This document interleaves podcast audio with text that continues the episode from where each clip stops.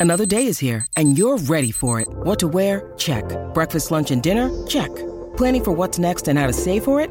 That's where Bank of America can help. For your financial to-dos, Bank of America has experts ready to help get you closer to your goals. Get started at one of our local financial centers or 24-7 in our mobile banking app. Find a location near you at bankofamerica.com slash talk to us. What would you like the power to do? Mobile banking requires downloading the app and is only available for select devices. Message and data rates may apply. Bank of America and a member FDIC.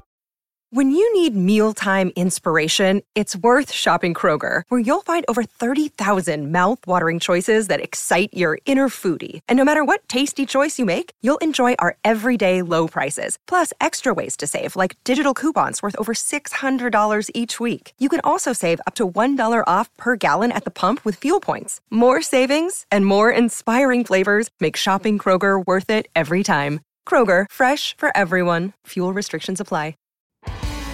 You're listening to the Hockey Podcast Network, your home for hockey talk covering every team in the NHL. New episodes every Monday. Download at the hockeypodcastnetwork.com or wherever you get your podcasts from.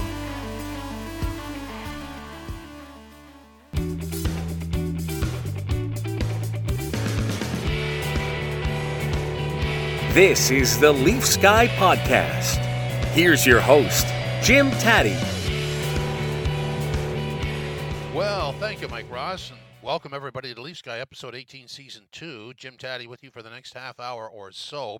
Terry Koshan from the Toronto Sun will stop by in a spirited conversation about the Leafs win Monday night against Carolina and what projects for the trade deadline and a spirited yes guy, no guy with Terry to end things off. Before we get there, consider this. The moment we've been waiting for since September is finally here. In honor of the big game, DraftKings Sportsbook, an official sports betting partner of Super Bowl 56, is giving new customers 56 to 1 odds on either team. Bet just $5 and you get $280 in free bets if your team wins. If Sportsbook isn't available in your area, no worries. Play DraftKings Daily Fantasy Football Contest for Super Bowl 56. New customers can get a free shot at a $1 million top prize with their first deposit. Ladies and gentlemen, here is the call to action, and it goes just like this. Download the DraftKings Sportsbook app, use the promo code THPN and get 56 to 1 odds in either team. Bet just $5 and get $280 in free bets if your team wins. The promo code is THPN at DraftKings Sportsbook, an official sports betting partner of Super Bowl 56. Eligibility restrictions apply. See DraftKings.com for complete details. All right, let's go down this road. Can I convince you? Can I plant the seed? Toronto against Carolina on a Monday night in early February could actually be a hint of what could happen in the conference finals in the NHL Stanley Cup playoffs. Could it happen?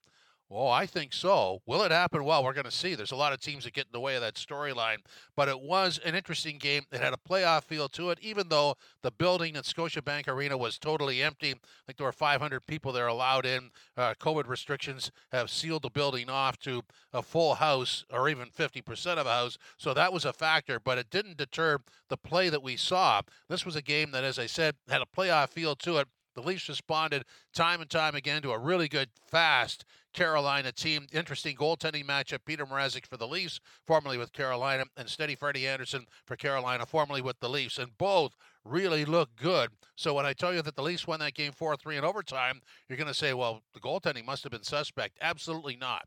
This was a punch counterpunch game. Carolina did things, the Leafs responded. Carolina did things, the Leafs responded. And if you're a Leaf fan, you're going to be pretty happy with the outcome. So here is our conversation with Terry Koshan from the Toronto Sun.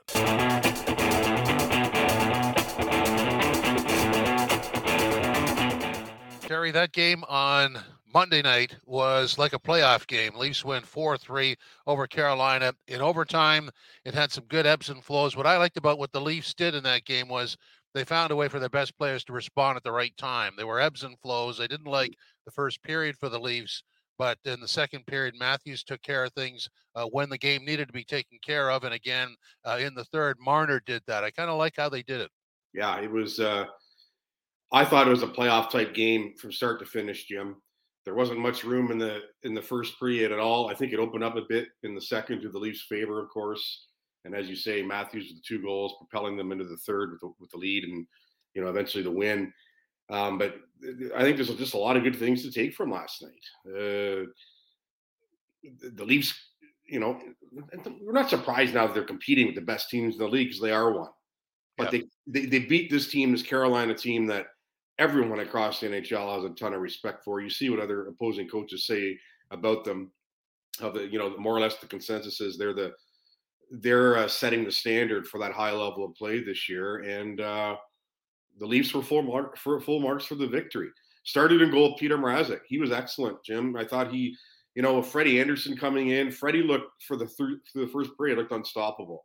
It's one yeah. of those nights you're watching, thinking, okay, is Andersen so locked in here, and he has been all year for the Canes, that the Leafs aren't going to get anything by him. That, of course, is not how it turned out. But I thought Mrazek was really good, and uh, you know, save for save, kept up with Andersen, and then by the end emerges as the victor. So it starts with him you know, defensively a few hiccups, but guess what? In a tight playoff game, you're going to get some of those as well. You're not going to get through a series without making one or two. And uh, yeah, the, the Leafs recovered nicely, like you say, Matthews, and then Marner. You know what, Jim? That the tying goal. I mean, that it's such an odd play, right? The the yeah. big rebound like that. Marner's all by himself. You know, he, Marner was saying after the game, he, you know, he's been a bit lucky, or the Lions been a bit lucky, but I made the point to him, you know, you, you, create your own luck. And it was a smart play by him on that goal. And then he scores in overtime. So a lot to like. Uh, I don't, there's, there's no reason to look at any part of the game last night and be, uh, you know, nitpick. I think it was a, a solid win start to finish. It was. So just on the goaltenders alone, I think the way to sum it up is for Freddie Andersen to allow three goals in regulation and one in overtime is very noteworthy because he Ooh. had he looked like steady Freddie last night. He looked the way he did when he was with the Leafs. And for Mrazek to allow three goals, not a big deal. I mean, he uh, that doesn't that doesn't tell you about his performance. You saw him uh, battle on on saves and, and fight through things. He's he's not the, the tidiest goaltender in the world, but if you see that that sort of edge about him when he's fighting through things, I think I think that's his calling card. He made the saves on the most difficult shots. Yeah, he really did. And you know, the, the, the first Carolina goal. I mean, I don't know who stops that. That's a, it's a heck of a deflection on uh, you know who scored the goal. Uh, Niederreiter. Niederreiter, right? Yeah. And, and Brodie not tying him up perfectly, and Keith kind of noted that after the game. But again, these things are going to happen. You're playing a hell of a hockey team. But that deflection, I mean, I don't, I don't know the many goalies stopped that, and uh, yeah, the DeAngelo one at the beginning of the third wasn't great, but I, I just thought Mrazek, uh, for all the talk about him, Jim, and, and it's going to continue because it is still a really small sample size for him. But for all the talk coming in about, you know, getting back on track, and he started to do that a bit before the break and staying healthy and all that, he's going to have to keep doing this. He's going to get more playing time uh, through February, March, and April. We know that, but uh, you have to really like what he did last night. There were no no nerves or anything else about playing his old team and all this sort of thing, and the, and the, the pressure that might come with that. He just went in and did his job and did it admirably. Well, let's talk about those two goals you mentioned because I think they are uh, sort of indicators as to how important the, the, the Leafs' effort was and, and, execution in that game. So the Niederreiter goal to me is the result of good zone pressure by Carolina, and they did that with regularity in the first period. Right. Uh, they didn't have that kind of a setup, but but that was the end result of them really exploiting the Leafs in their own zone. So so you you look at that goal and go, there could have been a couple more if the opportunity had presented itself. But having said that, the Leafs worked through that situation and were much different in the second period. So that that's one thing to note of. The yep. the DeAngelo goal is a deflator, and quite frankly, so is the Stepan goal that that that makes it three two for Carolina, just because of the plays. One's a shot very early in the period to the to the far side, and the other is a defensive miscue that you know, Holl doesn't really recover, and and Stepan is is allowed to gain position on the Leaf defenseman right at, at, the top of the crease or at yeah. the side of the crease, which which shouldn't happen. But that's that happened. You know, as I said on on broadcast uh, on Monday night, Justin Holl doesn't have an exclusive on that. You see NHL defensemen make that error all the time. But those are those three goals uh, in, uh, on another Leaf team would have been a reason to lose. Mm-hmm. They they worked through all of those situations, and that's the most impressive thing for me. Well, you use the word deflator on the DeAngelo goal. Guess what? Yeah. The Leaf won. So yeah. you're right. Uh, in the past, that that probably is that. Perhaps Carolina nails it down and scores one more for insurance and goes on to win the hockey game. Well, it didn't happen. And the Leafs got themselves right back up. You know, eight seconds in, Jim, I mean, you're barely sitting down on the bench and you're looking up and you're seeing your team get scored on.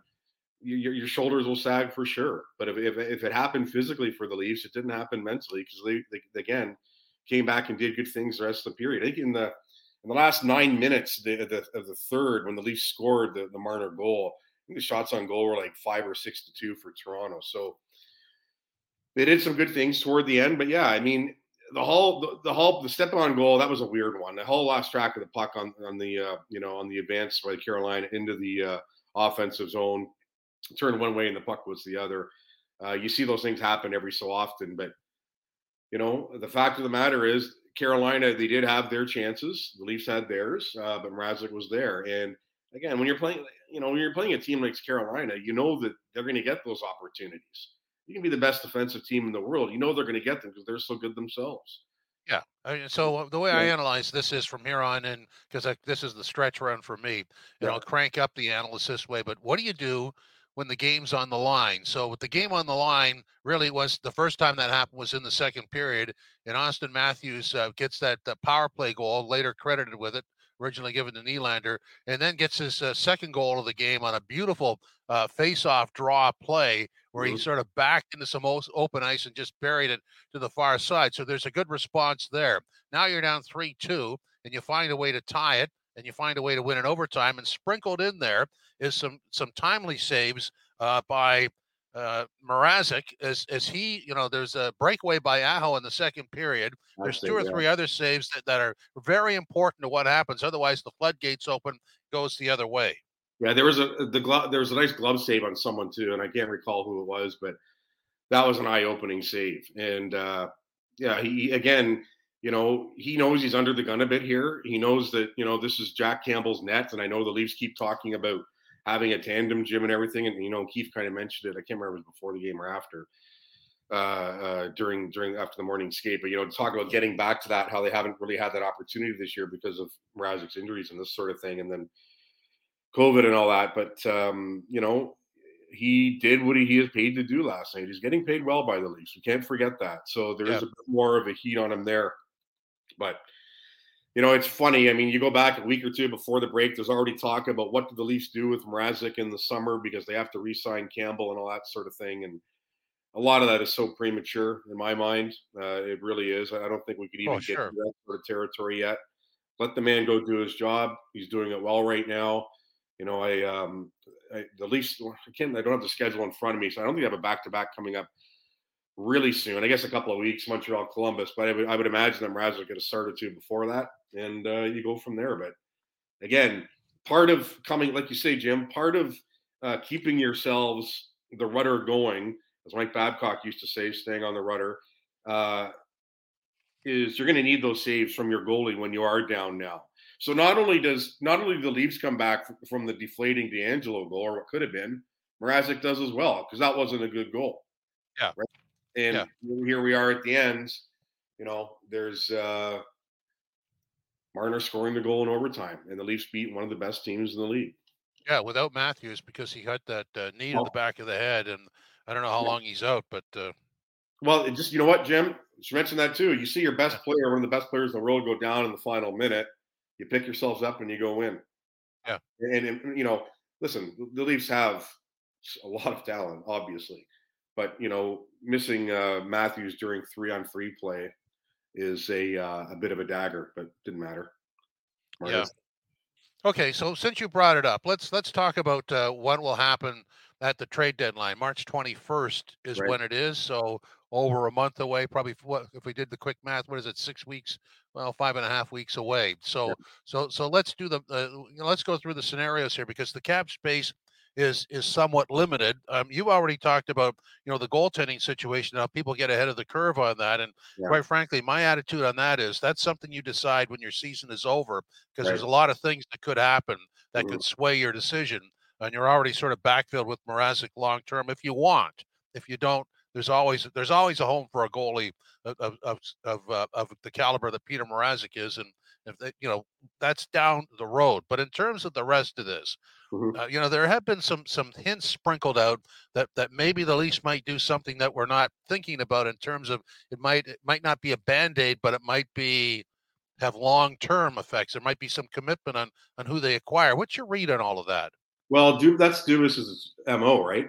Yeah, it, it, was his mo when they acquired Jack or sorry Jack Jake Muzzin at the end of January of uh, what 2019 he had years left. Uh, Jack Campbell, of course, acquired from the Kings, same sort of thing.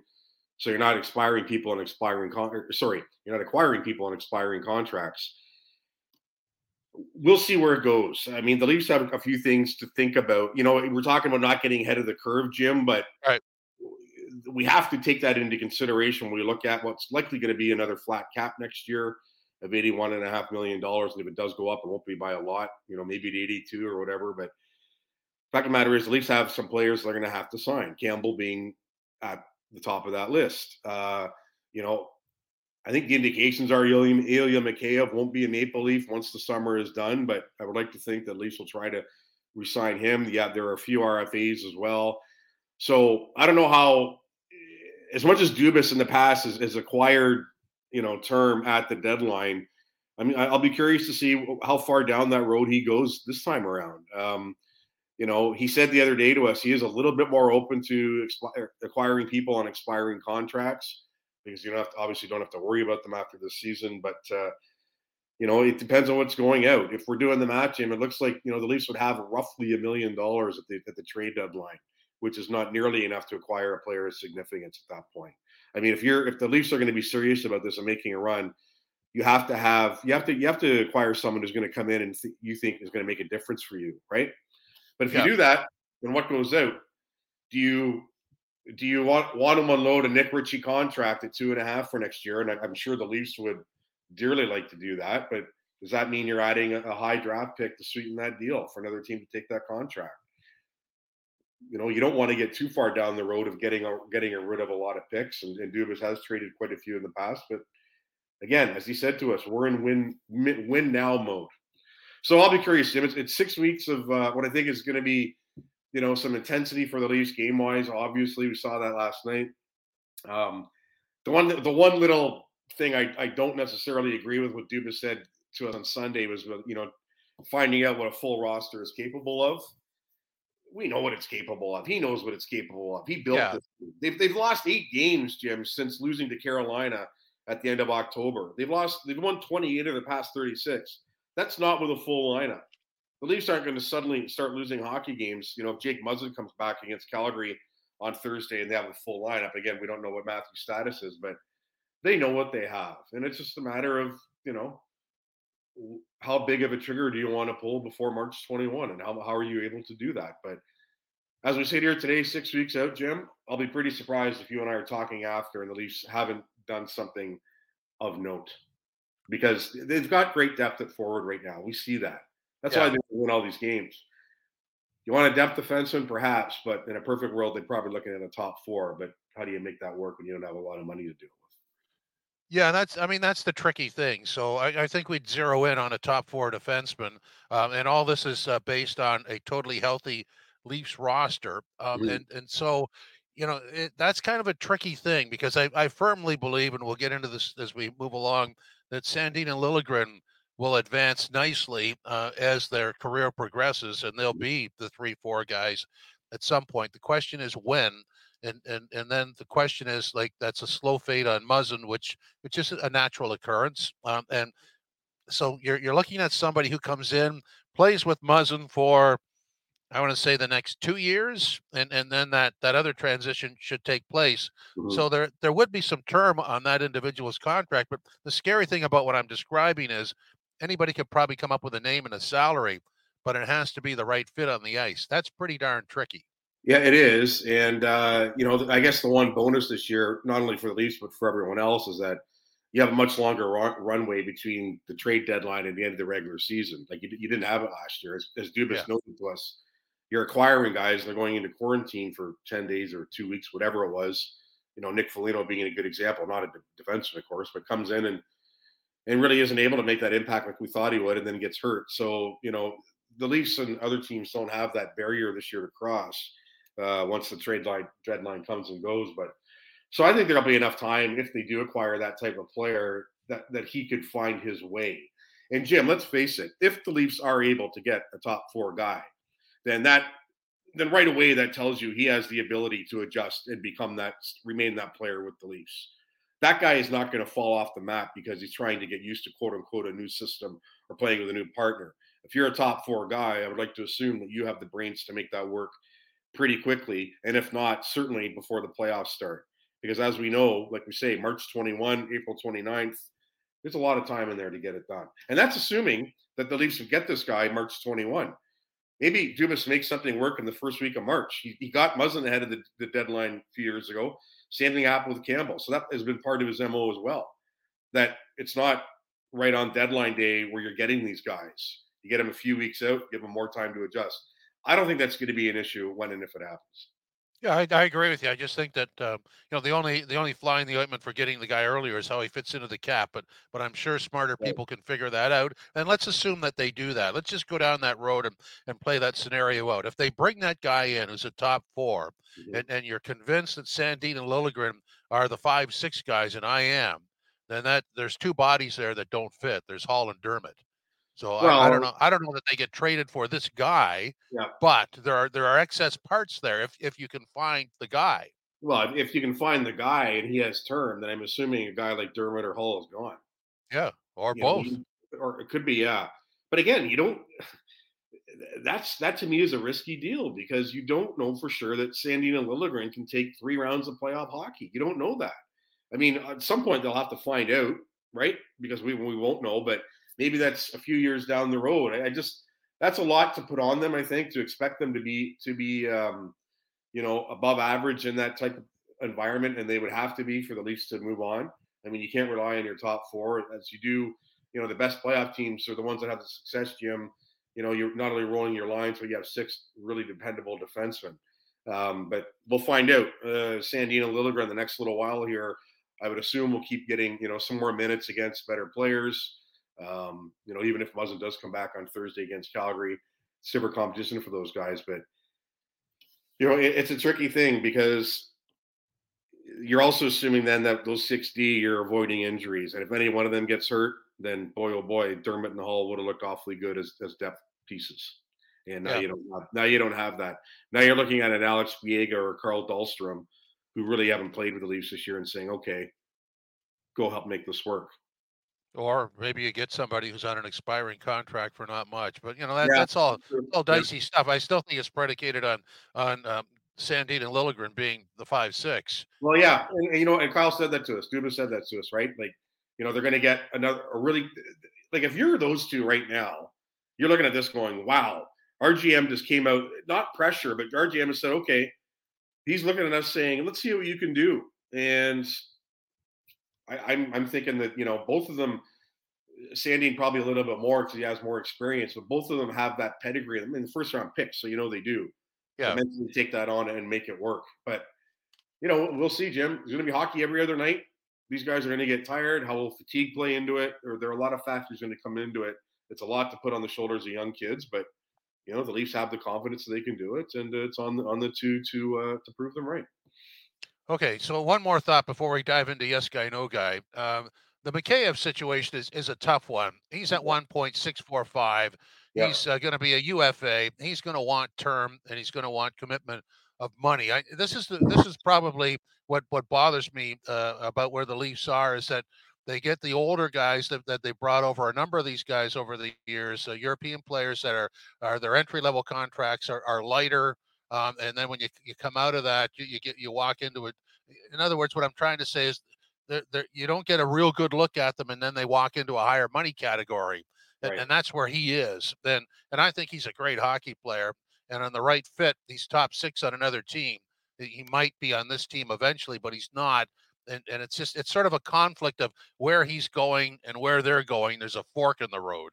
There is, but you know what? The way I see it is, you have to keep him. You can't trade him. He's too valuable for you. Oh yeah, I'm just saying the resign. The resign is. Well, I, don't, I, don't, I, don't, Jim. I, I think the my from the way I see it, the indicators are he's not coming back. Yeah, well, that's a tough one. It is a that, tough. That's one. a tough loss.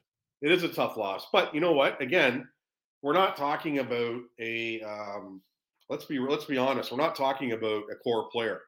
We're talking about a player who is close to it, but he's not. He, he's not a Matthews. He's not a Tavares. He's not a Marner. He's not a Nylander. No, no, he's not. I, I, would think that if Mikheyev is gone, and like I say, I think he will be, um, Dubas will find somebody to replace. Well, you could find Yeah. another Mikheyev. I mean, they found him. Yeah, I mean it's you know, and, and let's face it, a bit of a diamond in the rough there because Leafs have not had very good uh, fortune with the people they brought over from Europe. I mean, really, it boils down to Mikheyev and Nikita Zaitsev and in Well, the past 12 they brought. So I'm not saying he has to be replaced by someone else from Europe or anything like that, but I just think that, you know, if Mikheyev's gone, uh, that'll be solved. And, you know, I, as, as we kind of alluded to, the bigger concern will be getting Campbell's name on a contract anyway.